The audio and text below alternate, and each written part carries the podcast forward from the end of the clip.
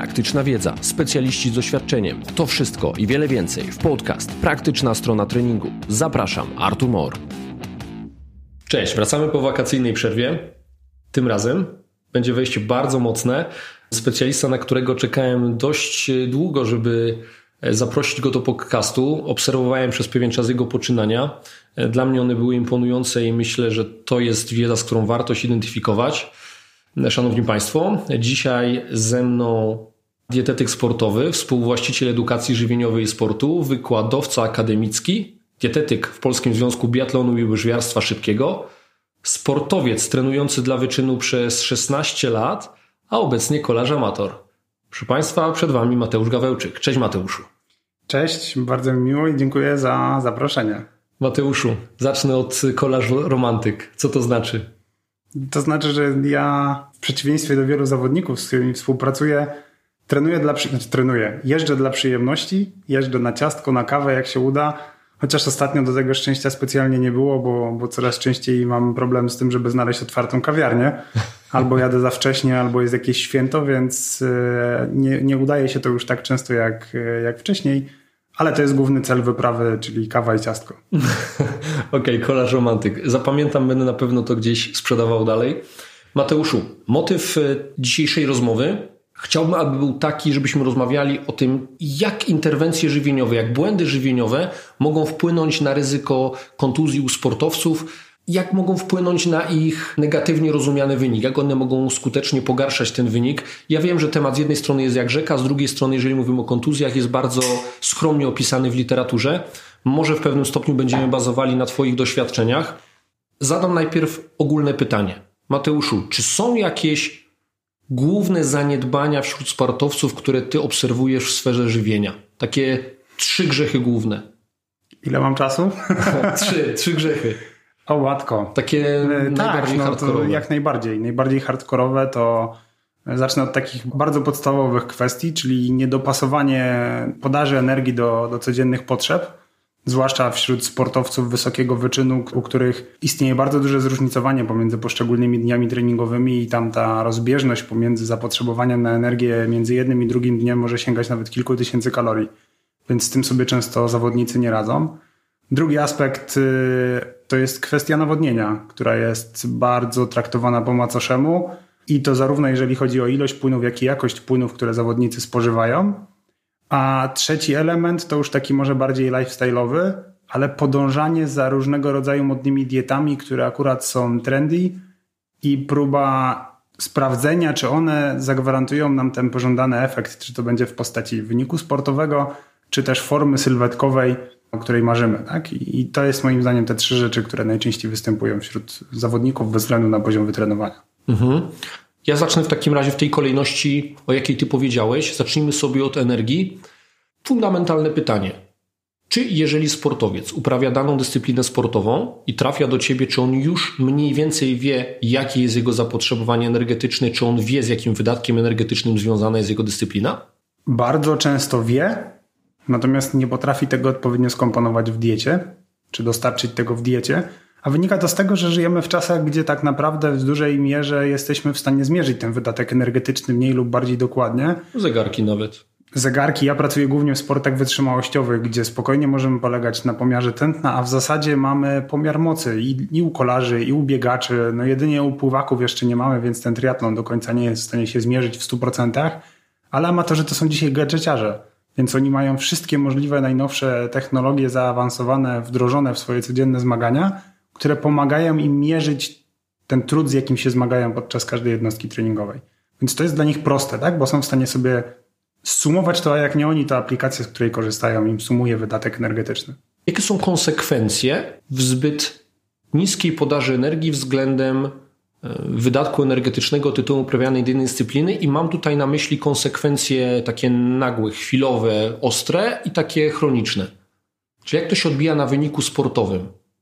Wiesz co, myślę, że jak to się dzieje sporadycznie i to są jakieś jednostkowe przypadki, to się nic wielkiego nie dzieje, bo mamy do czynienia z tym, że no możemy mieć sytuację, w której mamy kolarza, który ma, dajmy na to, długą jednostkę treningową 6-7 godzin i on potrafi spalić 5-6 tysięcy kalorii w ciągu tego dnia, plus jego podstawowa przemiana materii, plus to, co gdzieś tam będzie spalał podczas tych godzin pozatreningowych, to będzie ładnych 2-3 tysiące kalorii, więc wychodzi nam około 8-9 tysięcy i nie wszyscy będą w stanie to zjeść.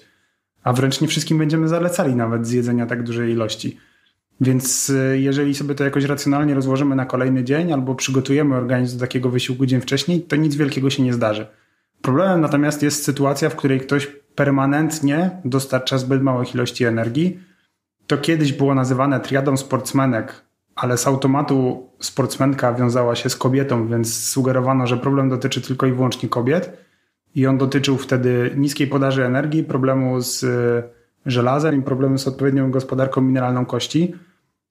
Dzisiaj nazywa się to zespołem relatywnego niedoboru energii w sporcie i dotyczy zarówno kobiety, jak i mężczyzn. I problem jest z implikacjami i zdrowotnymi, i wpływ ma też na wynik sportowy.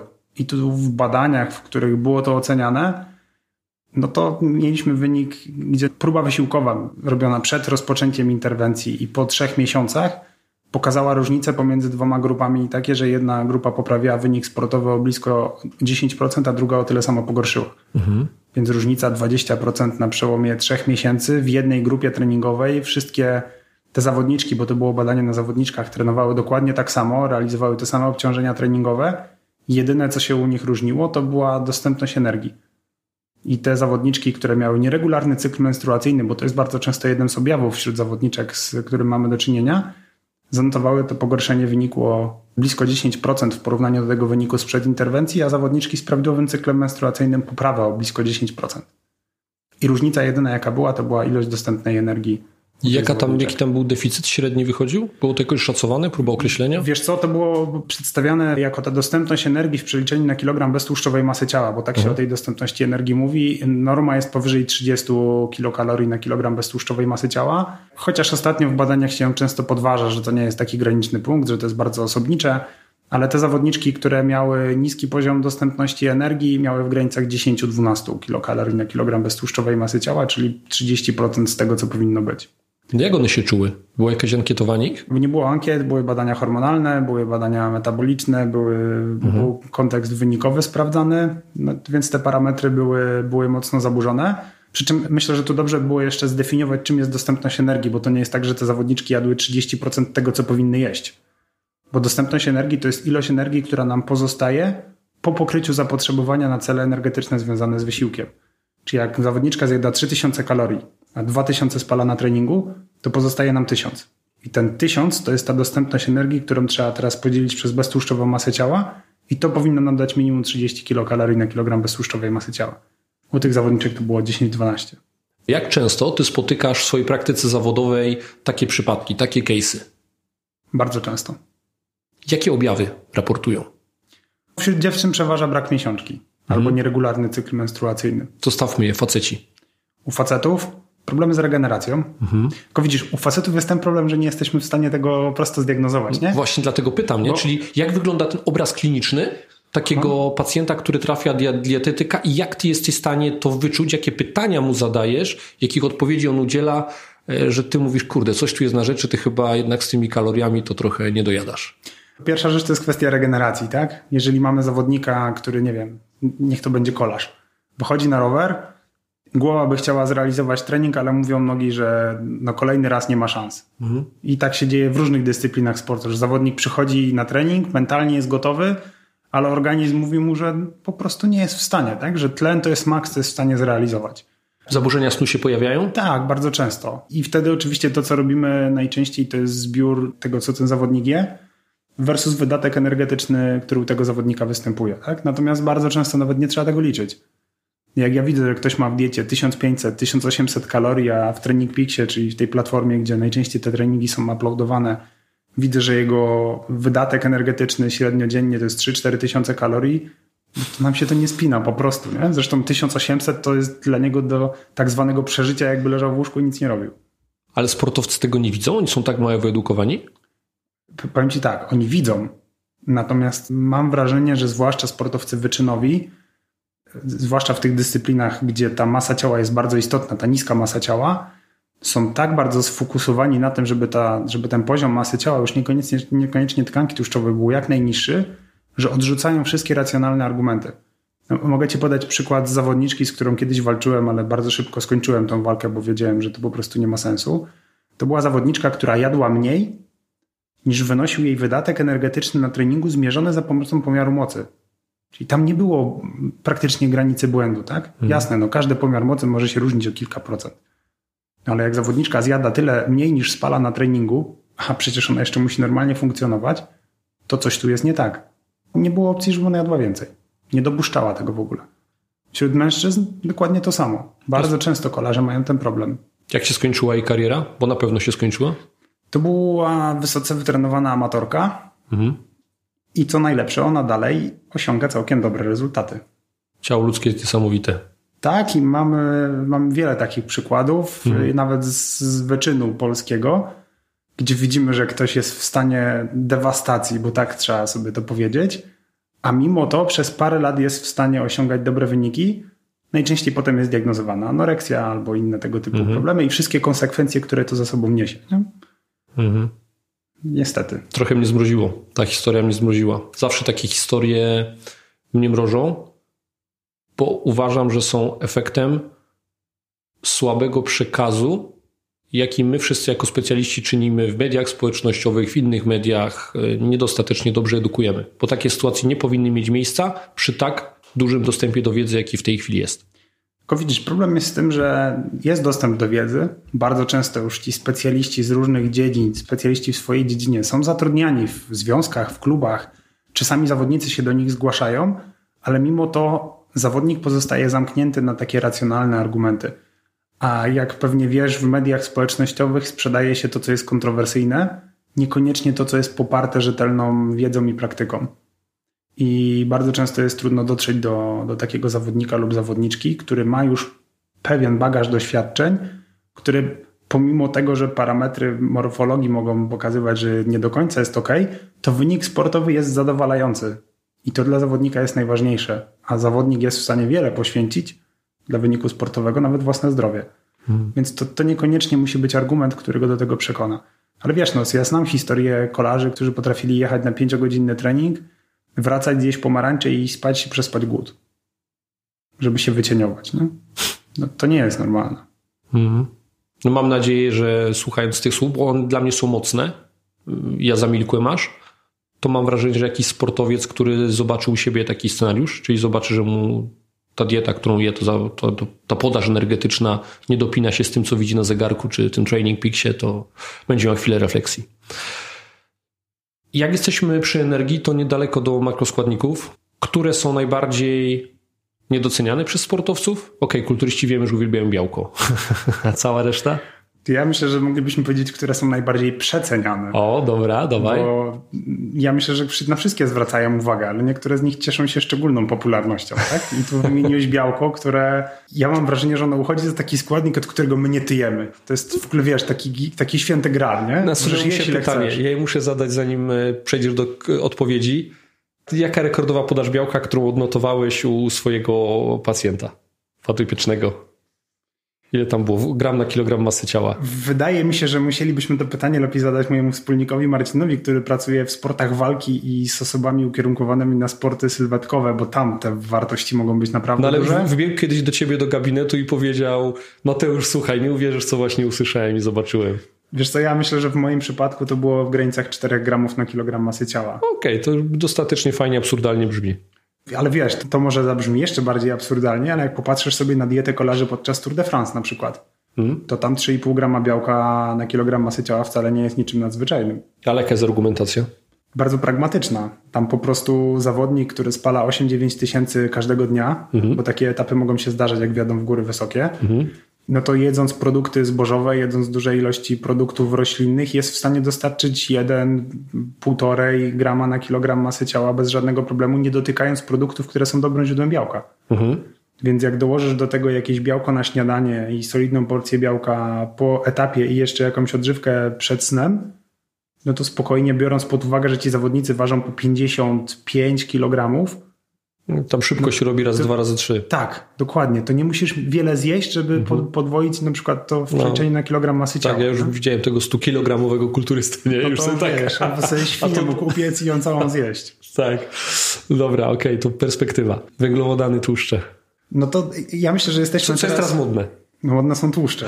Okej. Okay. Modne są tłuszcze do których ja nie jestem specjalnie przekonany, ale to wynika z tego, że nie dysponujemy jeszcze dobrymi badaniami, które pokazałyby nam, że te tłuszcze są lepszym paliwem niż węglowodany w tych wysiłkach, którymi ja się zajmuję. A wydaje mi się, że w wysiłkach ultra, gdzie one mogłyby mieć e, pozytywny wpływ, nie jesteśmy w stanie z, zrobić badań. Mhm. Bo badania takie, które ja sobie wyobrażam, gdzie dieta ketogeniczna mogłaby pokazać, że, że mamy faktycznie pozytywny wpływ tej diety ketogenicznej na zawodników, to jest wzięcie wiem, 20 najlepszych ultrasów na świecie, wyciągnięcie im dwóch lat z życia w szczytowej formie i zrobić z nimi, oczywiście, wiesz, randomizowo ich porozrzucać do dwóch grup. Jedni na diecie wysokowęglowodanowej speryodyzowanej, drudzy na keto. Przez rok przygotowują się do jakiegoś ultra, robią to ultra, potem zamiana. Znowu przygotowują się do tego jednego wyścigu i znowu startują w tym wyścigu. No i musielibyśmy liczyć, że tak, żaden nie złapie kontuzji, albo większość przetrwa, co w ultra, w ultra jest praktycznie bardzo ciężkie do zrealizowania. No i warunki atmosferyczne podczas startu, który trwa kilkanaście godzin, musiały być takie same. Mm. No nie do zrobienia. Utopia. Zatem, który z nich się zgodzi na dwa lata poświęcenia w szczycie kariery? No żaden. A wszystkie badania typu dwie godziny na bieżni to nie jest ultra. Dwie godziny to jest wysiłek bardzo wysokiej intensywności dla maratończyka, tak? Na rekord świata tam w granicach dwóch godzin powiedzmy. Tak. No to jest VO2 Max. W sterylnych warunkach dwie złamane. No ale na jakim VO2 Max? To nie jest intensywność, przy której my jesteśmy w stanie efektywnie wykorzystywać kwasy tłuszczowe. Hmm. Tam zawsze się pojawi pik, nie? Tak. Pozostałych przemian energetycznych. Oczywiście jesteśmy w stanie na keto zrobić praktycznie każdy rodzaj wysiłku. Pytanie, czy to będzie strategia żywieniowa najbardziej optymalna z punktu widzenia wyniku sportowego? No dobra, no to sporty siłowo-szybkościowe. Tam jest miejsce dla keto, czy nie? To jest takie retoryczne pytanie, myślę, jeżeli ktokolwiek siedzi w tej branży. Myślę, że jest. No, to mnie zaskoczyłeś, rozwiń. Myślę, że jest, tylko zależy o jakich dyscyplinach byśmy mówili. Siłowo-szybkościowe, sprinty. No to jak popatrzysz sobie na sprintera na 100 metrów, hmm? to ten sprinter no, wykorzystuje no, fosfokreatynę głównie, nie? no tak, tam jest bez różnicy, na czym on leci. 200, 400, 800. No to już jest problem. To już jest problem, nie? Dlatego mówię, że wszystko tak, zależy tak. od dyscypliny, w zasadzie nie od dyscypliny od dystansu, od konkurencji, którą będziemy rozważali. I znowu musimy sobie rozróżnić tutaj to, co się dzieje na wyścigu na zawodach versus to, jak wygląda jednostka treningowa, bo to niekoniecznie będzie się pokrywało. Nie? No, trudno zrealizować taką siłowo-szybkościową jednostkę na diecie ketogenicznej, bo ona, już nie jest, bo ona już nie jest jednym startem. Nie? To już nie jest te 100 metrów, to już nie jest te, tak. te 10 sekund. No, dlatego wiesz, ja przyglądam się z pełnym zainteresowaniem dietą wysokotłuszczowym, Natomiast podchodzę do nich bardzo sceptycznie. Wiesz, no ostatnio mamy modne mm, ketony jako formę suplementacji. I to w świecie kolarskim mamy Lotto Jumbo, który jest jednym z najlepszych w tym sezonie jeżdżących teamów. Oni od trzech lat podobno stosują ketony. Jak popatrzysz sobie na literaturę na temat ciał ketonowych, zastosowania ich w kolarstwie, to jeszcze trzy miesiące temu mieliśmy tylko 16 badań gdzie był totalny miszmasz, bo każdy to badał w inny sposób, inne formy tych ketonów były podawane. No i wyniki były bardzo różne. Więc pytanie, czy ta drużyna dysponuje jakimiś wynikami, którymi się nie pochwaliła, mhm. czy generalnie to jest takie, wiesz, kolejna moda, nie? Róbmy wszystko, może coś zadziała. Na przykład. No i widzisz, powiedzieliśmy sobie o tym, czy dieta ketogeniczna jest najlepszym rozwiązaniem dla sprintera. Wiemy, że w kontekście może startu to uszłoby to, ale w kontekście treningów już nie, no bo nie jest w stanie przepracować jednostek treningowych efektywnie na diecie ketogenicznej. I teraz ta efektywność to jedno, ale teraz zadajmy sobie pytanie, ja nie wiem, czy udzielimy sobie jednoznacznej odpowiedzi na to, możemy sobie taką prowadzić retorykę, czy może mieć to wpływ na ryzyko urazu? Myślę, że tak. Jeżeli masz nieoptymalne żywienie, nieoptymalne czynniki środowiskowe, to mogą mieć one wpływ na na to, co się dzieje na treningu, na ryzyko urazu. Zgadzam się. Ja wiesz, mam nadzieję, że nie zboczymy w stronę ketozy, bo to nie jest temat, w którym ja się specjalnie Zaraz go opuścimy. znajduję, ale bardzo często diety ketogeniczne są niezbilansowane i niepełnowartościowe, zwłaszcza jeżeli chodzi o mikroelementy tak? i mhm. witaminy. Zwłaszcza jak sobie wiesz, zrobimy ketozę, którą się robi w badaniach, gdzie mamy przewagę jednej wielonienasyconych kwasów tłuszczowych, versus ketoza Polaka na boczku, maśle i dużej ilości jajek i, i takich wysoko nasyconych kwasach tłuszczowych, tak? Gdzie to zupełnie nie... Już sobie możemy mówić wtedy o stanach zapalnych i tak dalej, nie? Bo to jest modne. No na pewno to nie jest dobra dieta dla nas, nie? No i teraz te mikrourazy, które gdzieś się pojawiają na treningach. Pytanie, czy tworzymy optymalne środowisko, ażeby ta regeneracja postępowała optymalnie. I teraz, jeżeli ten proces dostatecznie długo trwa, to jakie to ma konsekwencje i przypadkiem nie będziemy mieli większej tendencji do kontuzji przeciążeniowych? Myślę, że tak. Myślę, że taka to wynika z prostego względu, że większość zawodników jednak na tych treningach realizuje zadania o wysokiej intensywności, które czerpią głównie energię z glikogenu mięśniowego. Jeżeli tego paliwa energetycznego nie mamy, no to zaczynają się problemy.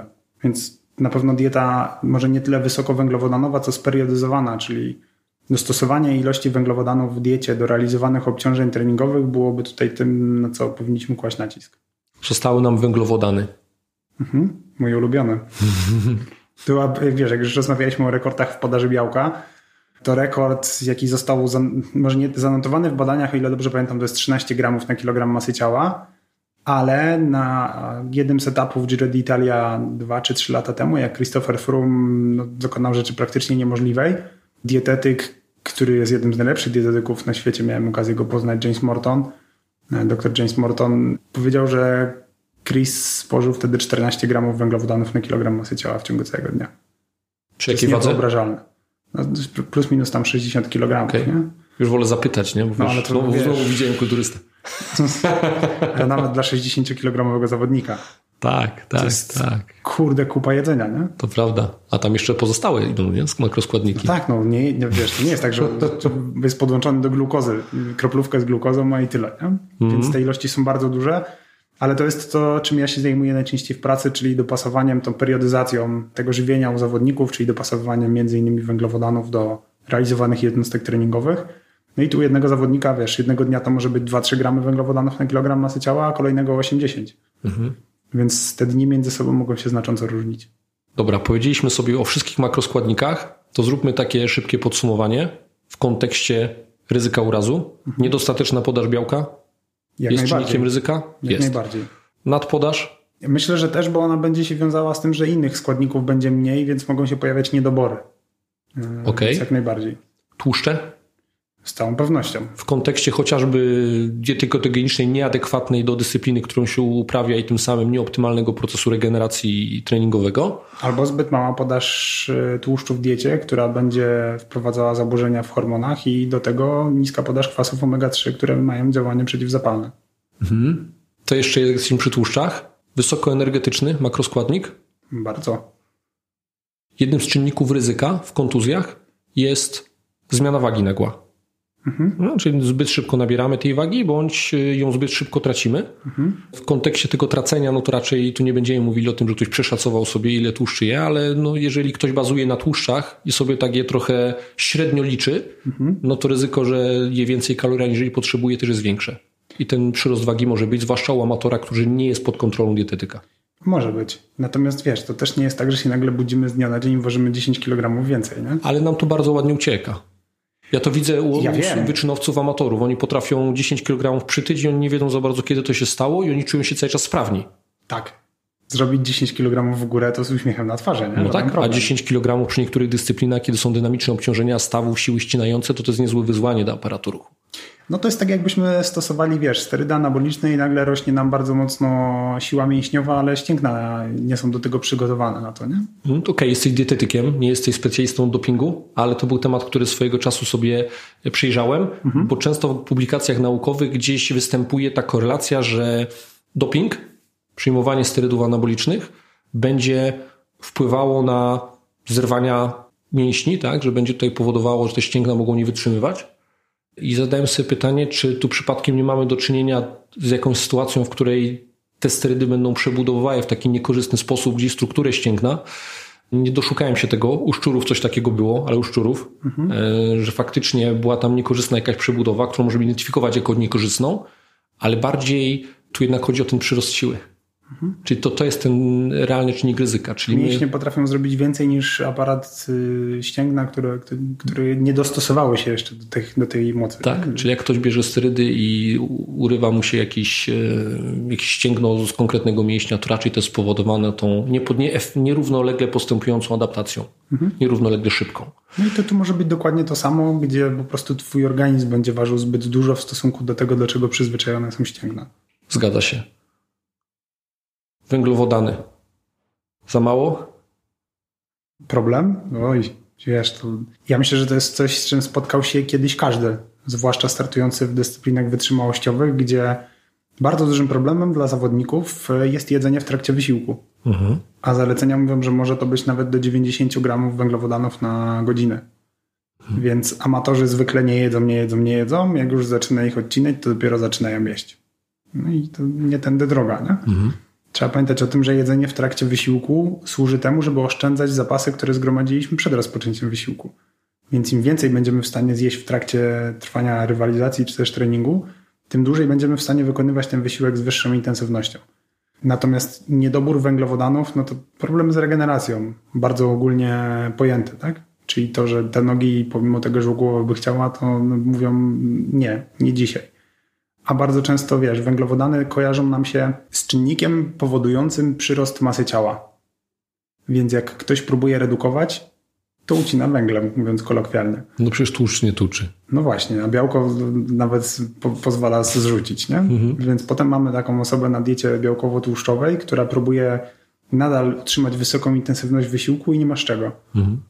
No i każdy w pewnym momencie pęka, bo tych węglowodanów mu permanentnie brakuje i zaczyna się rzucać na te węglowodany, co często kończy się gdzieś tam efektem nawet jojo, tak jak to się mówi w takim społeczeństwie osób niekoniecznie trenujących. Jak jesteśmy przy tych węglowodanach i zestawiamy je z tłuszczami, no to jeżeli ktoś ma jeszcze kilka sesji w ciągu dnia, nie? to też proces odbudowy glikogenu, ta superkompensacja glikogenowa tak. to też będzie nieefektywne na diecie tłuszczowej no bo ten proces nie będzie efektywny. No, generalnie... Będzie z białek glikogen głównie odbudowany. Tak. A wiemy o tym, że jeżeli, znaczy inaczej. Moje podejście jest takie, że jeżeli białko służy do innych celów niż do budowy, to znaczy, że coś jest nie tak z naszą Glukogneogeneza, nie? Tak. Więc y, brakuje nam po prostu cukru w diecie, czyli węglowodanów w naszej diecie. I tak jak powiedziałeś, wśród zawodników, którzy mają albo dwie jednostki treningowe w ciągu dnia, albo na przykład realizują jedną jednostkę późno wieczorem, a kolejną robią rano na czczo, to ta przerwa na regenerację nigdy nie jest wystarczająca. Odbudowa glikogenu mięśniowego od 0 do 100% to jest w granicach 24 godzin przy założeniu optymalnego żywienia. A mało kto ma optymalne żywienie. Więc można powiedzieć, że im e, więcej realizujemy jednostek treningowych, czyli mamy większą objętość, im większą intensywność, im krótszy czas pomiędzy poszczególnymi jednostkami treningowymi, tym węglowodanów w tej diecie powinno być e, zdecydowanie więcej. Natomiast nie dotyczy to sytuacji, w których próbujemy realizować trening z niską dostępnością glikogenu mięśniowego, który gdzieś tam pojawia się ostatnimi czasy, zwłaszcza w sportach wytrzymałościowych, ale to jest temat, który powinien dotyczyć tylko i wyłącznie profesjonalistów. Nadmiar? Węglowodanów? Mhm. Konsekwencje? No i jak już mamy full, jeżeli chodzi o glikogen mięśniowy i wątrobowy, no to cała reszta będzie zamieniana na tkankę tłuszczową, jeżeli przekracza ona bieżące zapotrzebowanie organizmu, więc mamy prostą drogę do, do rozwoju tej tkanki tłuszczowej. No i problemów żołądkowo-jelitowych, bo to też jest problem, z którym często mamy, znaczy problem, który często mają zawodnicy. Zwłaszcza znowu w trakcie jedzenia, gdzie wiesz, mamy, często możemy podzielić amatorów na tych, którzy są przerażeni jedzeniem i piciem i unikają tego za wszelką cenę, aż ich nie odetnie, albo tych, którzy przeczytali w jakimś popularnym czasopiśmie albo usłyszeli, że trzeba jeść i pić jak najwięcej i oni potrafią nawet ważyć na mecie więcej niż przed rozpoczęciem rywalizacji. I to mają problemu w jakimś są, czasie? Mają, oczywiście. To okay. są udokumentowane przypadki w badaniach. Ja się śmieję, że... Hit, że ktoś dobiegł cięższy niż zaczął. Tak, i bardzo często to jest kwestia tego, że pije za dużo, nie? Bo ktoś mu powiedział, że trzeba pić. Więc on na każdym bufecie ładuje w siebie ile wejdzie, a wcale aż tak dużo nie traci. No jeszcze oczywiście mamy przykład y, Polaków, którzy często patrzą, wiesz, to ci już powiem dlaczego, no bo opłata w euro jest wysoka. Czekaj. No dobra, dawaj. Opłata w euro jest wysoka, więc y, jak mamy czasami takich Januszów, to im się to musi zwrócić, więc na bufetach ładują siebie te batoniki, nie? Dobra. Wspomniałeś o nawodnieniu, idę do niego. Mateuszu, w mojej specjalizacji czynimy szereg starań, ażeby zmaksymalizować wynik sportowy w jakiejś dłuższej perspektywie, ale i w ramach jednej jednostki treningowej. Ostatnimi czasy bardzo popularne zrobiły się wszelkiego rodzaju protokoły PAP-u, czyli Post Activation Potentiation, w ramach których specjaliści prześcigają się w różnych metodach stymulacji e, naszego ciała, żeby zmaksymalizować jego możliwości psychofizyczne względem podjętej aktywności fizycznej na treningu. To są różnego rodzaju siad, różnego rodzaju podskoki, różne rzeczy się wymyśla, a żeby podnieść te możliwości na chwilę przy jakimś oknie czasowym w ramach jednej jednostki. I wszystko super. Tylko w mojej praktyce Niejednokrotnie, zbyt często według mnie spotykam się z tym, że przychodzi do mnie sportowiec, amator trenujący dla wyczynu, albo i nawet y, zawodowy i mówi, kurczę Artur, trochę tak jakoś pić mi się chce, muszę, wiesz, czekaj, idę sobie jeszcze coś kupić do picia.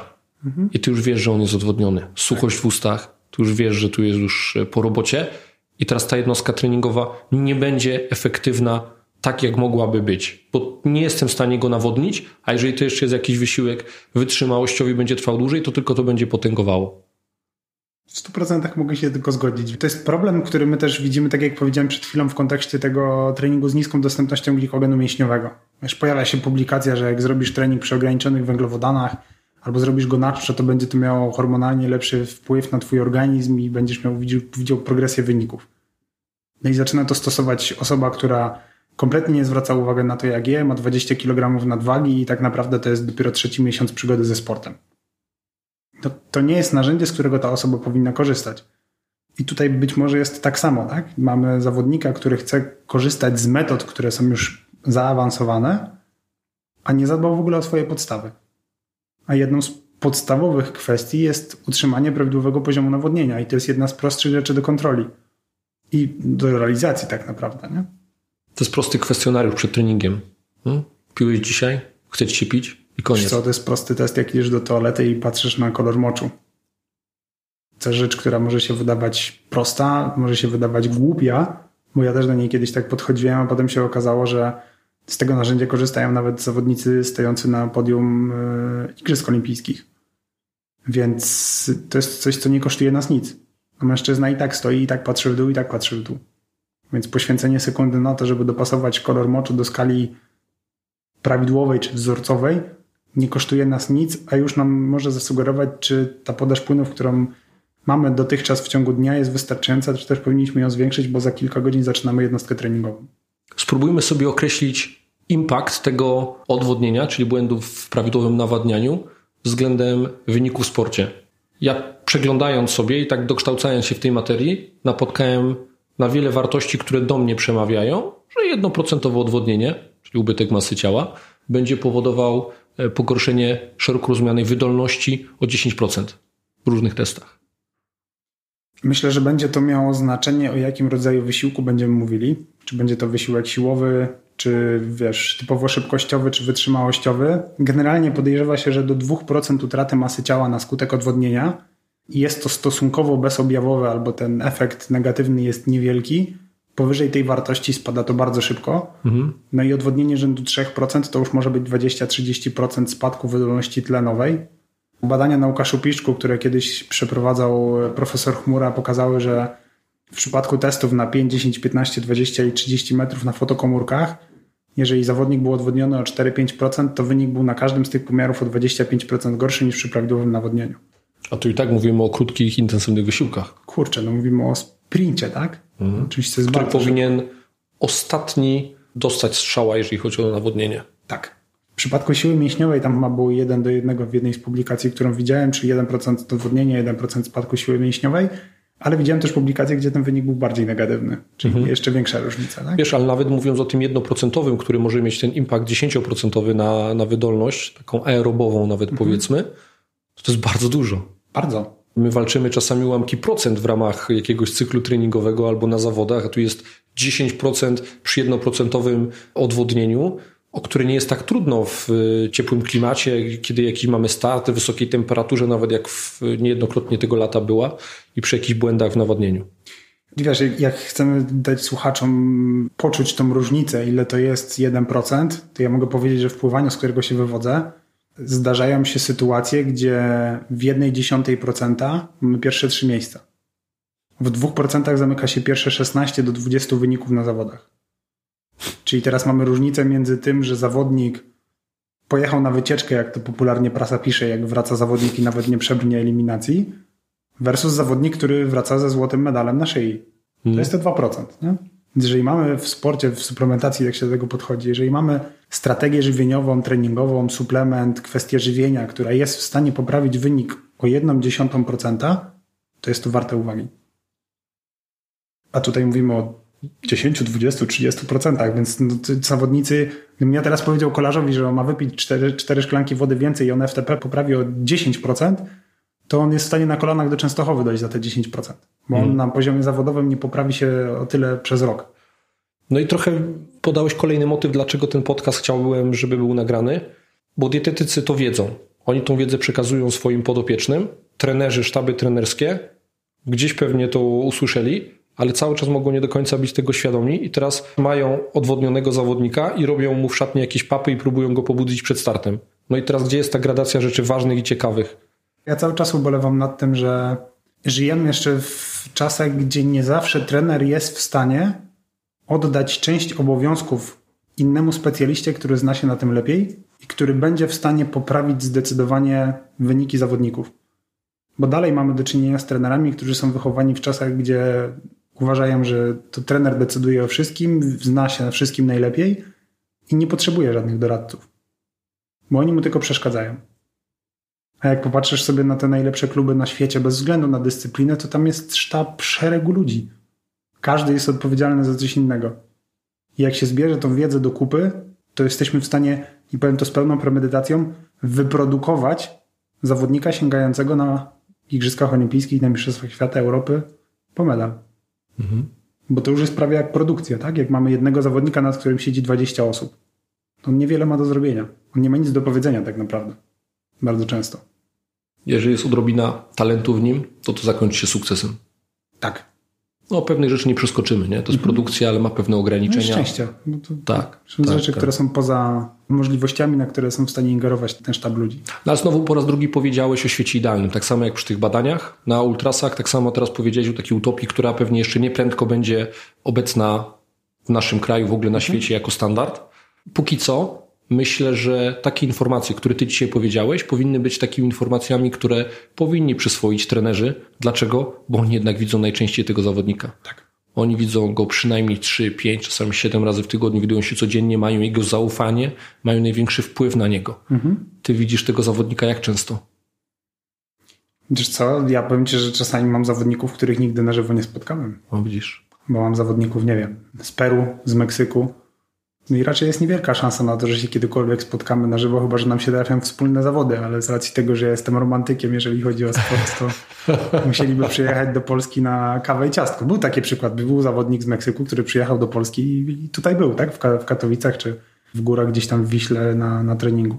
Więc takie rzeczy się nie zdarzają. To jednak trener widzi zawsze tego zawodnika najczęściej. I on może mu zadać codziennie pytanie, piłeś, jak wygląda twoje trzymanie michy? Tak. Trzymasz się plan na 100%, na 80%? No, Czegoś ci brakuje? po prostu taki, taki luźny kontakt, yy, który będzie oceniał gdzieś te perspektywy tego, jak są realizowane rzeczy pozatreningowe.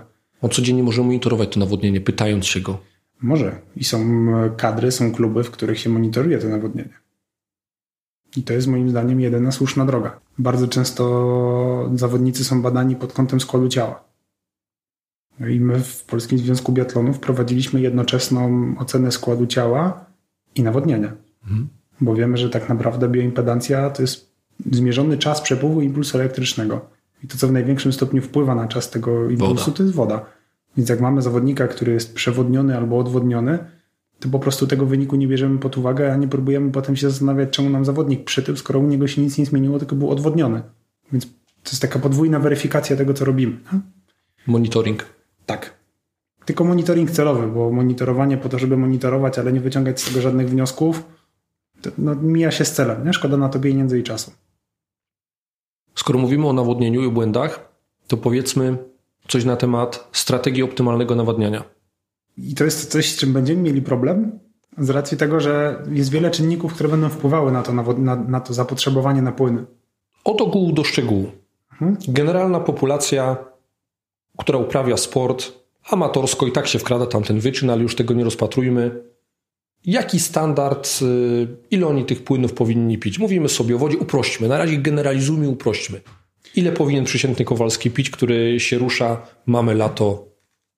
To odpowiem Ci trochę na około 30-40 ml na kilogram masy ciała w warunkach umiarkowanych, bez treningu.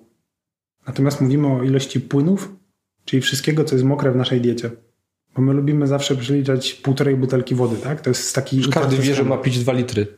Ja mam w swojej ankiecie, jak robię wywiad na początku e, z każdym, to w kwestionariuszu mam pytanie, e, czy wiesz, jak powinieneś się nawadniać? I drugie pytanie, ile pijesz? I zawsze mówią, czy wiesz, ile powinieneś, e, jak powinieneś się nawadniać, ile powinieneś pić? Zawsze mówią dwa litry.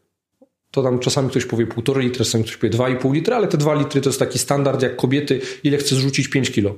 Każda kobieta chce zrzucić 5 kilo, każdy się nawadnia pijąc 2 litry płynów dziennie. Tak, i mówimy o 60-kilogramowej kobiecie i 120-kilogramowym mężczyźnie. Tak, nie? ale te same wartości. Wszyscy, wszystkie te zapotrzebowania jest to samo. No dokładnie.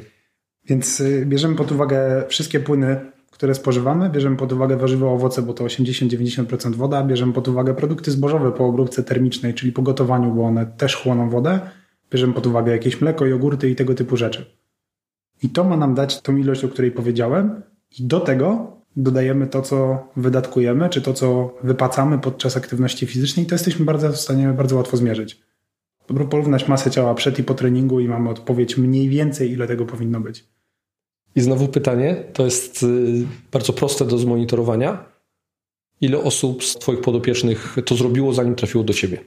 Prawie nikt. Ja się pod tym podpisuję. Totalnie ludzie nie monitorują swojego nawodnienia, w ogóle nie są tego świadomi. Oni wiedzą tylko, że dwa litry mają pić. No bo jakbyś zapytał osobę, co zmusza ją do sięgnięcia po płyny, albo jak monitoruje, albo kiedy uważa, że, że jest odwodniona, czy powinna się napić, to jest kiedy czuje uczucie pragnienia. Już po robocie. Ja myślę, że to jest dobry wskaźnik, jeżeli chcemy przeżyć. Fizjologiczny. Natomiast nie jest to dobry, dobre narzędzie do oceny nawodnienia pod kątem utrzymania możliwej, możliwie jak najwyższych zdolności wysiłkowych. Więc tam jednak kolor moczu jako takie proste narzędzie, które nas nic nie kosztuje. Jeżeli chodzi o trening, ważenie przed, po. Oczywiście nie trzeba tego robić przy każdym treningu. Bo no i też nie, nie będzie chodzi, dotyczyło tak? ciężarowców, no bo tam to pocenie będzie Tak. bez znaczenia. Mówimy tutaj o osobach, które wychodzą na 3, 4, 5 godzinny trening w niekorzystnych warunkach atmosferycznych. To faktycznie trzeba wziąć wtedy pod uwagę. Wrócę do tego. Monitoring nie sztuka dla sztuki, tylko po co to robimy, nie? Intencja. Bo tu, jeżeli mamy dwuboiste, trójboiste, to ważenie jego przed i po treningu to, to jest bez sensu. U osób, które praktykują wysiłki wytrzymałościowe, długotrwałe, to tak. Tak, no i wiesz, można z tego wyciągnąć zawsze dwie informacje. Pierwsza jest taka, że jak jesteśmy odwodnieni po treningu, to wiemy o ile, więc wiemy, że powinniśmy tam uzupełnić 125 do 150% tej różnicy. Z drugiej strony, jeżeli skończyliśmy, nie wiem, dwugodzinną jednostkę na rowerze o umiarkowanej intensywności w temperaturze 30 stopni i wzięliśmy ze sobą dwa bidony po pół litra i okazało się, że różnica i tak była większa, czyli i tak ważyliśmy mniej, znacząco mniej po, po takim treningu, to na kolejną jednostkę treningową o podobnej intensywności w podobnych warunkach atmosferycznych powinniśmy zaplanować trochę większą ilość płynów. Więc możemy wyciągnąć Żeby- i działanie na przyszłość, i jednorazowe teraz jak się nawodnić, ile, ile wypić, żeby uzupełnić płyny. Bo w konsekwencji poprawi to nasz wynik i możliwe, że uchroni przed kontuzją. Bo niemożność uzyskiwania maksymalnych wyników jest konsekwencją nieoptymalnej pracy naszego ciała, czyli tam ryzyko kontuzji też się na pewno pojawi. Tak, najbardziej. Co pić? Woda, izotoniki, co, dla kogo, kiedy? Podzielimy znowu można sporty. Nie, nie ma problemu. Zasada jest prosta. Na co dzień woda, najlepiej wysoko zmineralizowana. Oczywiście mówimy o osobach zdrowych, tak? bo są osoby chore to jest zupełnie inna para kaloszy. E, Woda wysoko zmineralizowana, kawa, herbata. Oczywiście najlepiej bez cukru i bez innych dodatków. Na treningu, jeżeli trening trwa do 60 minut, w zupełności wystarczy woda. E, Jeżeli ktoś traci bardzo duże ilości elektrolitów, to mogą to być jakieś napoje elektrolitowe. Powyżej 60 minut, 90 minut, jeżeli do 90 jest trening o niskiej intensywności, to też woda wystarczy. Powyżej tego czasu powinny to już być napoje izotoniczne. Woda kokosowa? Nie słyszałem pytania.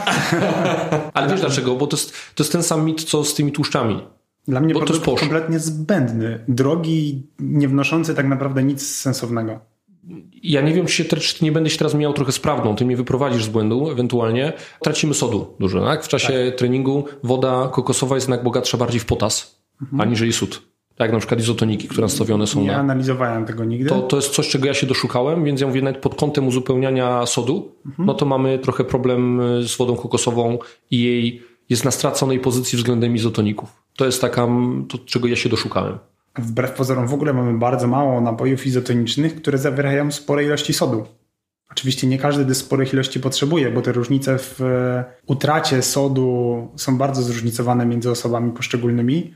Ja akurat robiłem sobie testy, bo mam możliwość u nas w centrum zrobić takie testy i dla mnie to jest 550 mg na litr potu, więc relatywnie mało i tak naprawdę nieważne jaki izotonik będę pił, to nie doprowadza do, do utraty zbyt dużych ilości tego sodu, ale mam wspólnika, który traci 2,5 grama Różnice osobnicze duże, bardzo, Bardzo. duże. no i on już na przykład ma z tym problem, nie? bo ciężko znaleźć napój izotoniczny albo elektrolity, które zawierają tak duże ilości sodu. No co, ładuje sól?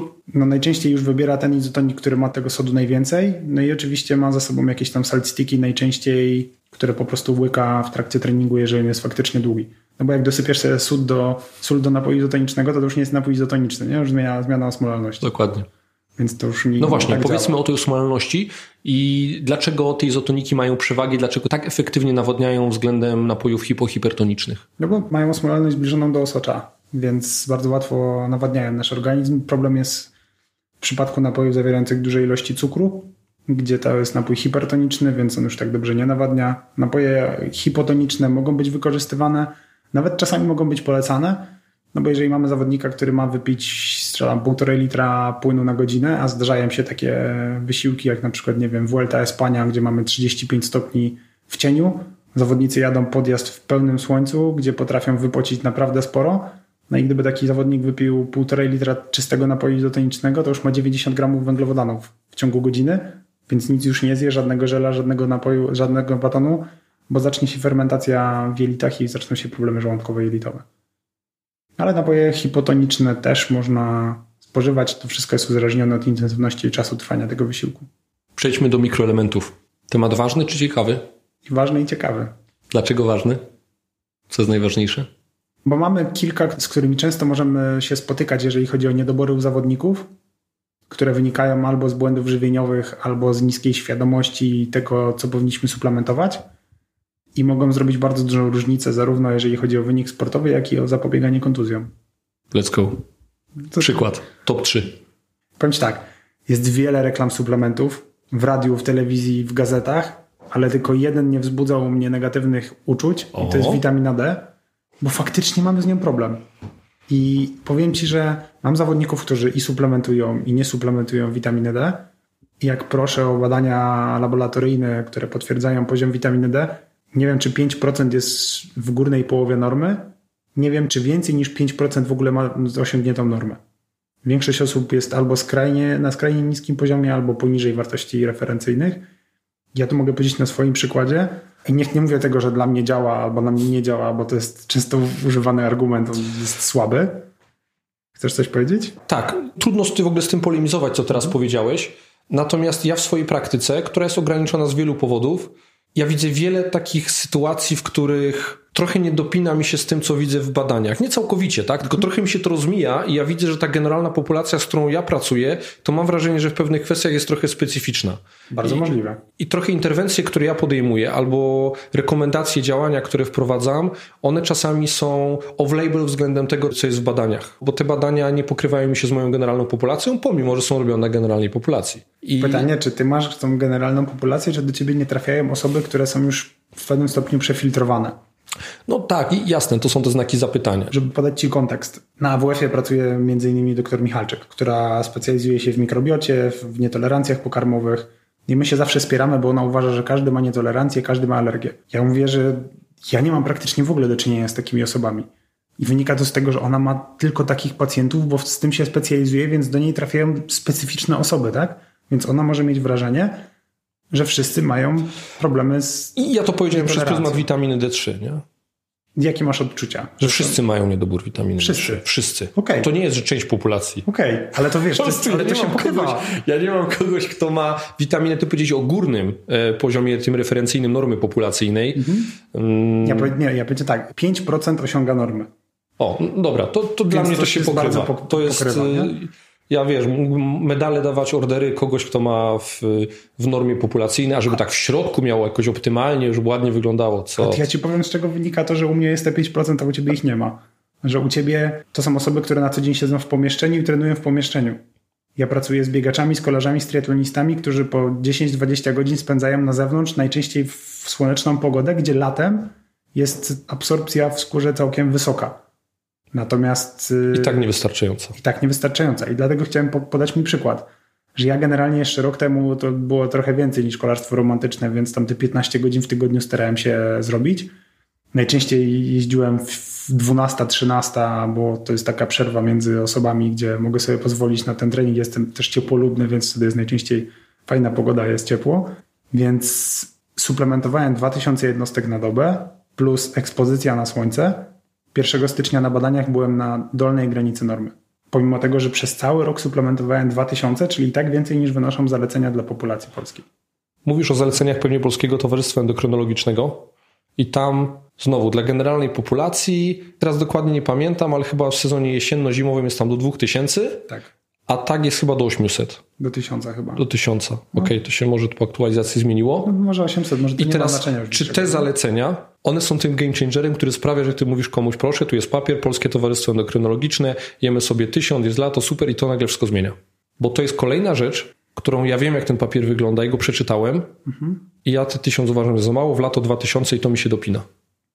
Wiesz co, ja bardziej próbuję jednak podejść do tego w taki sposób, żeby ktoś sobie to ocenił 3-4 razy w roku i dobieramy suplementację do, do poziomu, który mamy. Nie? No ale właśnie o tym mówię. Czyli mamy niedobór, tak. wprowadzamy suplementację zgodnie z y, rekomendacjami. Jak już mamy niedobór, to wprowadzamy więcej. Te rekomendacje, które są, są dla osób, które mają prawidłowy poziom, nie mają niedoboru. Mhm. Czyli to jest na utrzymanie, nie? I być może to się wtedy sprawdza, natomiast ciężko się do tego odnieść, bo rzadko kiedy trafia się osoba, która ma, ma ten prawidłowy poziom, żebyśmy go mogli tylko podtrzymać. Dobra, to teraz y, jak są niedobory, to jaką interwencję ty podejmujesz? To, to tendencyjne pytanie. Ja trochę próbuję cię brać pod wozy, ciągnąć za język, mhm. czyli chcę widzieć, gdzie jest ta górna granica zdroworozsądkowa i bezpieczeństwa, którą ty wprowadzasz. I ja raczej nie przekraczam 5 tysięcy jednostek. Nie przypominam sobie, żeby było więcej. Więcej to moim zdaniem się stosuje, ale u osób, które mają skrajnie niskie wyniki. W leczeniu ostrym. Osteoporozę i tam, no, no dramat, nie? Generalnie. Mhm. Natomiast jak ktoś ma bardzo duże niedobory, to ja się nie bawię w lekarza, tylko odsyłam do Heleny Zakliczyńskiej, która z nami współpracuje i tam ląduje 90% moich zawodników. Dla mnie dietetyk nie jest lekarzem. Więc jak ja widzę, że w badaniach laboratoryjnych, laboratoryjnych jest dramat, nie jest tak, że tam jest wiesz, lekko odchylenie i generalnie wyciągniemy to dietą, to ja nie próbuję robić z siebie mądrzejszego niż, niż jestem, tylko odsyłam do zaufanego lekarza, który jest lekarzem sportowym, pracuje ze mną w kadrze i wiem, że zawodnik będzie zadowolony i dostanie taką terapię, jaka jest dla niego adekwatna. Konsekwencje niedoborów dla sportowca. Witaminę D? Mhm. O matko. Znowu top 3. Nie generalizujmy. Wiem, że mówimy o bardzo, bardzo obszernym temacie. No to z... Spójrzmy go do takich rzeczy najważniejszych. Top Wyższe 3. ryzyko kontuzji, mhm. bo wiemy, że witamina D uczestniczy w tworzeniu masy kostnej, więc mamy niską masę kostną, więc większe ryzyko chociażby złamań przeciążeniowych, które w sportach wytrzymałościowych są częste niski poziom będzie skłaniał do depresji, a z tym też jest często problem, wiesz, mamy zawodników, którzy trenują wcześnie rano, czyli zaczynają dzień jak jest ciemno, w okresie jesienno-zimowym, kończą cały dzień po pracy jak już jest ciemno, więc nie trudno ten gorszy nastrój. No i wiemy o tym, że niski poziom witaminy D utrudnia utrzymanie prawidłowego poziomu tkanki tłuszczowej. Więc z mojego punktu widzenia to też jest czynnik, który jest elementem za, żeby wdrożyć tą odpowiednią suplementację. Witamina D3, a testosteron? Są badania, które pokazują związek. Ale korelacyjny, nie? Tak. Ja też e, próbowałem ten temat zgłębić. One głównie są robione na populacjach gdzieś tam w ciepłych strefach klimatycznych i faktycznie wykazane jest, że mm, osoby, które są w strefach bardziej nasłonecznionych, ta ekspozycja na słońce jest wyższa, mają wyższy poziom witaminy D3 i generalnie populacyjnie mają tym samym też wyższy poziom testosteronu, tylko pytanie, czym się po prostu lepiej tam nie żyje i dlatego mniej, mniej stresowy no ten testosteron jest wyżej. Jednak genetycznie też mogą się trochę różnić. Nie? No i więc jednak... jest jakaś korelacja, ale trudno mówić o przyczynowości. Pytanie, wiesz, jaki jest poziom stresu w ich społeczeństwie i w naszym? Ostrego i chronicznego, bo tak. to też różne. No. no to oni pewnie mają częściej ten ostry, a my mamy chroniczny, chroniczny non-stop. Mhm. A ten temat też poruszyłem, bo bo mam wrażenie, że jest często przytaczany i trochę jest to taka nadinterpretacja. Mówimy o przyczynowości, mówi się o przyczynowości, a tam jest raczej co najwyżej korelacja. Mhm. Drugi niedobór. No to z racji tego, że pracuję w wytrzymałościówce, to żelazo. Mhm. Którym jest często problem, zwłaszcza, że diety bezmięsne zyskują na popularności, zwłaszcza po Game Changers, oh. które było świetnym zabiegiem marketingowym ze strony Propaganda. Jamesa Camerona. Tak, Ale wiesz, że James Cameron, czyli producent, no. jest współwłaścicielem największej firmy na świecie produkującej białko z grochu. Przypadek. Nie sądzę. Wiesz, stworzył, zarobił kupę kasy na filmie i stworzył sobie jeszcze grupę docelową, nie? Ogromny to był impact. Jak chcielibyśmy nadać takim paradokumentom impact factor, to to było po prostu, to jest atomówka. Nie? Ja ci pokażę statystyki. W ciągu dwóch tygodni od wypuszczenia tego filmu u nas między 20 a 30% chciało przejść na dietę bez mięsa. Ja ci powiem kolejną statystykę, taką prywatną. Mamy też y, firmę cateringową i ilość zamówień bądź zmian diety na dietę wegetariańską akurat była kosmiczna. To, to był impact factor w ogóle w biznesie był niesamowity, niesamowicie widoczny. I to jest znowu teraz, wiesz, to samo pytanie, nie? Tak jak z ketosą. Czy to jest ten game changer? Czy ta dieta powoduje, że masz lepsze wyniki? Nie. Czy da się mieć dobre wyniki na diecie bezmięsnej? Z całą pewnością tak. Może nie we wszystkich sportach, może nie zawsze, ale da się. Natomiast wracając do żelaza, mamy z tym bardzo duży problem wśród zawodników i mam wrażenie, że nie wiem, czy to jest kwestia tego, że coraz częściej diagnozujemy, coraz częściej w ogóle kierujemy zawodników pod kątem e, tego, żeby sobie to ocenić, czy to jest efekt e, ostatniego roku, że te problemy są coraz częstsze. I większość zawodników wyczynowych, z którymi pracuję, jest pod stałą opieką lekarza i suplementują żelazo w formie leku. Nie na moje zalecenie, tylko tak jak powiedziałem, lekarza. Nie? No i wiemy, że w przypadku sportowców z niskim poziomem żelaza ten transport tlenu we krwi jest upośledzony, w związku z czym ta wydolność jest słaba. Produkcja erytrocytów, żelazo, witamina B12, foliany. Tak, i bardzo często objawy, które występują i które skłaniają nas do tego, jest to, że zawodnik wydaje mu się, że trenuje tak ciężko jak zawsze, albo nawet jeszcze bardziej, a wyniki są coraz gorsze. Ale jeżeli ktoś tego posłucha, to musimy też przestrzec, nie suplementujemy żelaza na własną rękę. Nigdy. Bo? Bo nadmiar żelaza jest, ma działanie prozapalne. Kancerogenne. Zresztą, wiesz, to wszystko i nic jest trucizną, zależy to od dawki, tak? I w przypadku żelaza dokładnie tak jest. I w przypadku w zasadzie wszystkich elementów jest to tak, tak że i niedobór, i nadmiar może być negatywny. Kurde, nie mogę ukrzyżować magnezu. Nie możesz ukrzyżować magnezu. Ja przypuszczam, żeby się znalazło coś. Okay. Problemy żołądkowo-jelitowe? No, to, no dobra, no ale to pytanie, czy sam magnes, czy raczej ta forma podania jakichś tam tych y, No ale substancji nie podajesz sobie tego raczej w formie mhm. wlewów na co dzień, nie? Mhm. Tym bardziej w sporcie zawodowym, gdzie wlewy są zabronione. Dobra, też go powiesz. Jest to, to bardzo popularne takie suplementowanie nad wyrost, więc dlatego chciałem, żebyśmy tak oficjalnie przestrzegli przed tym. Tak. Ja myślę, że jak jeszcze będziemy rozmawiać o suplementach, to jest parę statystyk, które można przytoczyć a propos stosowania suplementów, które są bardzo niekorzystne. Okej, okay, zaraz do tego w takim razie przejdziemy. Ja dlaczego przestrzegłem przed tym żelazem? Bo to jest rzecz, którą ja często widzę, kiedy ludzie właśnie z partyzantki suplementują to żelazo, doprowadza to do zbyt dużego stężenia w surowicy, no z wszystkimi tego konsekwencjami. Jeżeli ktoś jest sportowcem, czy interesuje go aparat ruchu, no to faktycznie możemy się doszukać w literaturze, że nasila zdecydowanie powstawanie zmian zwrodnieniowych, mhm. zbyt wysoki poziom żelaza, no jest kancerogenny. Aha, i teraz jeszcze jedna rzecz. Pytanie może trochę na odwrót. Jeżeli ktoś ma wysoki poziom żelaza, to jak zbić żelazo? Oddać krew. Tylko nie opusty. Nie ma chyba innej metody, która jest tak skuteczna. Każdemu zadaje to pytanie i każdy tylko tą wymienia, bo nie mamy, nie mamy szans tego zbić inaczej. No, ja miałem wśród swoich klientów jedną osobę, która miała hemochromatozę. I dla niej jedyną formą rozwiązywania problemu była, było oddawanie krwi. To była osoba, która nigdy nie stosowała suplementów z żelazem, jadła mało go w diecie, a ten poziom żelaza był cały czas bardzo wysoki. A kiedy miała zdiagnozowaną hemochromatozę? Na mój wniosek zrobił badania genetyczne. Mhm. Ale wyszły wysokie wyniki ferytyny, tak? Hmm? Żelazo, wszystko było wysokie. Cały czas od paru lat się utrzymywało wysokie, pomimo żadnej suplementacji, a do tego to był zawodnik trenujący sporty wytrzymałościowe. Więc to nie, nie miało racji bytu, nie? Mhm. No więc poszliśmy gdzieś tam o krok dalej i potwierdziły się przypuszczenia. E, a pojawiła się u niego taka czerwienica wtórna? Wiesz co, ja go praktycznie nie widziałem, nie, nie, nie pytałem go też o tego typu objawy, bo to był facet, który lubił stosować różne inne dziwne rzeczy. Dobra. Powodów Już. mogło być wiele różnych okay. dziwnych sytuacji, nie? Więc tu nie ma co dopytywać, bo no. pewnie nawet ty nie poznajesz tej prawdy. Bardzo możliwe. Trzeci niedobór, który będzie miał wynik na formę sportowca i na ryzyko kontuzji tym samym. Ja myślę, że możemy powiedzieć o tym ryzyku kontuzji i to będzie wapń. Okay. I powiem o tym dlatego, że znowu, tak jak węglowodany mają złą prasę, tak nabiał ma złą prasę. A to jest dla nas bardzo dobre źródło wapnia. Więc często ludzie lubią eliminować z diety poszczególne produkty lub grupy produktów, ale nie zastanawiają się, jak sobie zbilansować teraz, czy zrekompensować wykluczenie pewnego produktu ze swojej diety. No i tutaj niedobór żelaza, twój niedobór wapnia wraz z witaminą D, który odpowiada za tworzenie się masy mineralnej kości, może skłaniać do tego, że będziemy mieli problem z osteoporozą albo z niską masą kostną, która będzie czynnikiem kontuzji. Zamknijmy temat tych trzech suplementów, ale sam wspomniałeś o temacie suplementów, które potencjalnie mogą być groźne i chciałbym usłyszeć to. Powiem Ci, że to nawet nie chodzi o konkretne suplementy. Generalnie chodzi o suplementację. Mhm. Jak pokazują badania, na dzień dzisiejszy około 15 do 25% suplementów jest zanieczyszczonych. Czyli jak mamy kogoś, kto suplementuje 4-5 suplementów, to statystycznie jeden z nich zawiera środki, które na kontroli antydopingowej wskazałyby wynik pozytywny.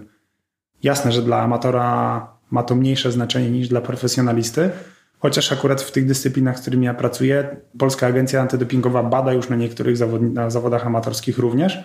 Na świecie to już jest norma. Gdzieś tam, nie wiem, na Ironmanach to do badania są już normalnie wśród amatorów, a zanieczyszczenia są bardzo popularne. I wiesz, no były badania z 2004-2006 roku, gdzie było mnóstwo sterydów anabolicznych niedeklarowanych na etykietach. Nawet analiza takich preparatów jak witamina C, jak multivitamina, czy jak e, tabletki z magnezem do rozpuszczania w wodzie, tak jak wiesz, kupisz sobie przy kasie gdzieś tam w dyskoncie, dawały pozytywny wynik na kontroli antydopingowej. Czyli ten magnez jednak jest zły. On może być dobry, wiesz, będziesz miał potem przyrost masy mięśniowej po magnezie, nie? E, kiedyś były podobno takie zabiegi stosowane. I wiesz, robisz badanie akademickie i mówisz, kurde, nie, ten magnez jednak jest bardzo anaboliczny. A potem widzisz, że ta suplementacja magnezem doprowadza do przyrostu masy mięśniowej u wysoce wytrenowanych kulturystów. I tylko szukasz, jakich suplementów używali wtedy. tak jest. Ale było tak e, często ze spalaczami robione. Spalacz tłuszczu, który zawierał w środku efedrynę niedeklarowaną na etykiecie. Klenbuterol wiesz, już niekoniecznie aż tak drastycznie, no? no ale były takie spalacze, które w pierwszej wersji miały ten związek, który gwarantował skuteczność działania. W drugiej wersji już go nie miały, ale osoby dalej były przyzwyczajone, że to działa, więc to kupowały. Tak, no to jest to samo z przedtreningówkami, nie? Jak taka trzepie naprawdę konkretnie. No kurde, ale to po co ta beta-alaina jest w tej przedtreningówce? Tak. Przecież ona i tak nie działa, jak się jej nie stosuje systematycznie Dokładnie. przez długi okres czasu. Ona tam jest tylko po to, żeby taki Janusz powiedział, kurde, ale działa. Musisz to wziąć. No. To jest jedyny, jedyny suplement, który działa. Nie? A potem ten rynek e, taki undergroundowy, kiedy wycofają jakiś suplement, bo ewidentnie wyszło tam, że tam jest pół składu pokazane, a pół składu jest niepokazane, mhm. E, jest off-label, wycofują tą produkcję i nagle jest kilka jeszcze tych suplementów na rynku, nie? I tak. wtedy się zaczyna ten handel. Suplementy razy trzy i leci na wszystkich siłowniach handelnymi. Ale to wiesz, czasami nawet nie jest spowodowane tym, że suplement jest zanieczyszczony tylko na przykład GIS wprowadził nowe re rekomendacje i nie, na przykład, nie wiem, kofeina nie może być wyższa niż 200 mg na porcję. No patrzysz sobie na kafein Kix Olympu, a tam jest 300 mg w tabletce. Mhm. I co teraz? Tu już nie możesz go kupować, nie możesz go sprzedawać, nie możesz go jeść. No ale kurczę, przecież miałeś podcast z Olą. Tak. No co to jest 200 mg dla wielkiego faceta? To on czasami suplementuje dwie takie tabletki, nie? Jak mówimy o 3, 6, 9 mg na kilogram masy ciała. Zgadza się. Więc są problemy. Ja mam często tak na przykład z beta-alaniną, gdzie faktycznie taka dobra suplementacja jest w dawce między 4 a 6 gramów na dobę. No jak popatrzysz sobie na etykietę, to pisze maksymalnie 3 do 4 gramów. No i rozpisuje zawodnikowi 6, a on dzwoni i pyta, ty no ale przecież to już jest więcej niż jest na etykiecie. Przekracza dzienną dozwoloną dawkę. Albo rodzic, rodzic dzwoni, że to, tego nie można więcej. Ja mówię, no tak, GIS nie pozwala, ale w badaniach naukowych to jest najbardziej skuteczna dawka. Mhm. Na ile często wprowadzasz kofeinę u swoich sportowców? To jest regularna praktyka? Nie. Ale to wynika znowu z tego, że kolarstwo, Specyfika. kawa, tam jest tej kawy mnóstwo, więc nie potrzeba stosowania w formie suplementu w okresie zawodów, jako pobudzenie, jako przedtreningówka, tylko kofeina i wtedy w formie suplementu zawsze. Ustandaryzowana dawka. Tak. I też suplement monoskładnikowy. Czyli tylko kofeina i nic więcej, nie, nie jakieś tam staki przedtreningowe. Okej. Okay. Wynik sportowy i kontuzje to jedno, ale jak już ta kontuzja się przytrafi, to jaka jest rola dietetyka, żeby wspomóc proces dochodzenia do zdrowia, tego recovery, regeneracji? Na ile Twoje interwencje u osób z kontuzjami po urazach są specyficzne? Na ile one sprowadzają się do podstawowych interwencji, zachowań, jak na przykład zwrócenie uwagi na bilans energetyczny, może podbicie trochę podaży białka? Chciałbym powiedzieć, że jest znacząca, ale nie jest. W zasadzie powiedzieć dwie najważniejsze rzeczy, tak? Zwrócenie uwagi na bilans energetyczny i to wcale nie dlatego, żeby zawodnik nie przytył, ale często nam się wydaje, że jak nie wiem, mamy unieruchomioną kończynę górną albo dolną, to nasze zapotrzebowanie energetyczne drastycznie spada. Ono jest niewiele mniejsze niż w normalny dzień wolny, albo może być nawet większe niż w dzień wolny, w zależności od tego, jaka to jest kończyna i co tak naprawdę robimy. I czy po prostu wyizolowaliśmy tą kończynę i jej nie angażujemy w trening, ale staramy się pozostałe kończyny angażować, czy leżymy w łóżku, jest totalny dramat. Natomiast głównie sprowadza się to do dostosowania odpowiednio wartości energetycznej diety, do zwrócenia uwagi na odpowiednią podaż białka, może na kwasy omega-3. No i jeżeli mamy problem ze ścięgnami gdzieś, to, to ta żelatyna, witamina C. Na tym by się kończyła moja rola. Jakiś magiczny suplement? Tak, galaretka z owocami. A nie przypruszyłbyś nam jakimś BPC 157? Niczym. Hmm. Ja, tak jak Ci powiedziałem, ja stosuję niezbędne minimum, jeżeli chodzi o suplementację, a wynika to z tego, że duża część zawodników, z którymi pracuję, ma regularnie badania podczas kontroli antydopingowych i ostatnią rzeczą, do której ja mogę doprowadzić jest to, że zawodnik ma pozytywny wynik na tej kontroli. Więc y, jeżeli coś nie ma silnego potwierdzenia w badaniach, to omijamy to szerokim łukiem. A nie ma. Dlatego mówię, że to żywienie no, sprowadza się do, do pewnych takich podstawowych informacji i tyle. No.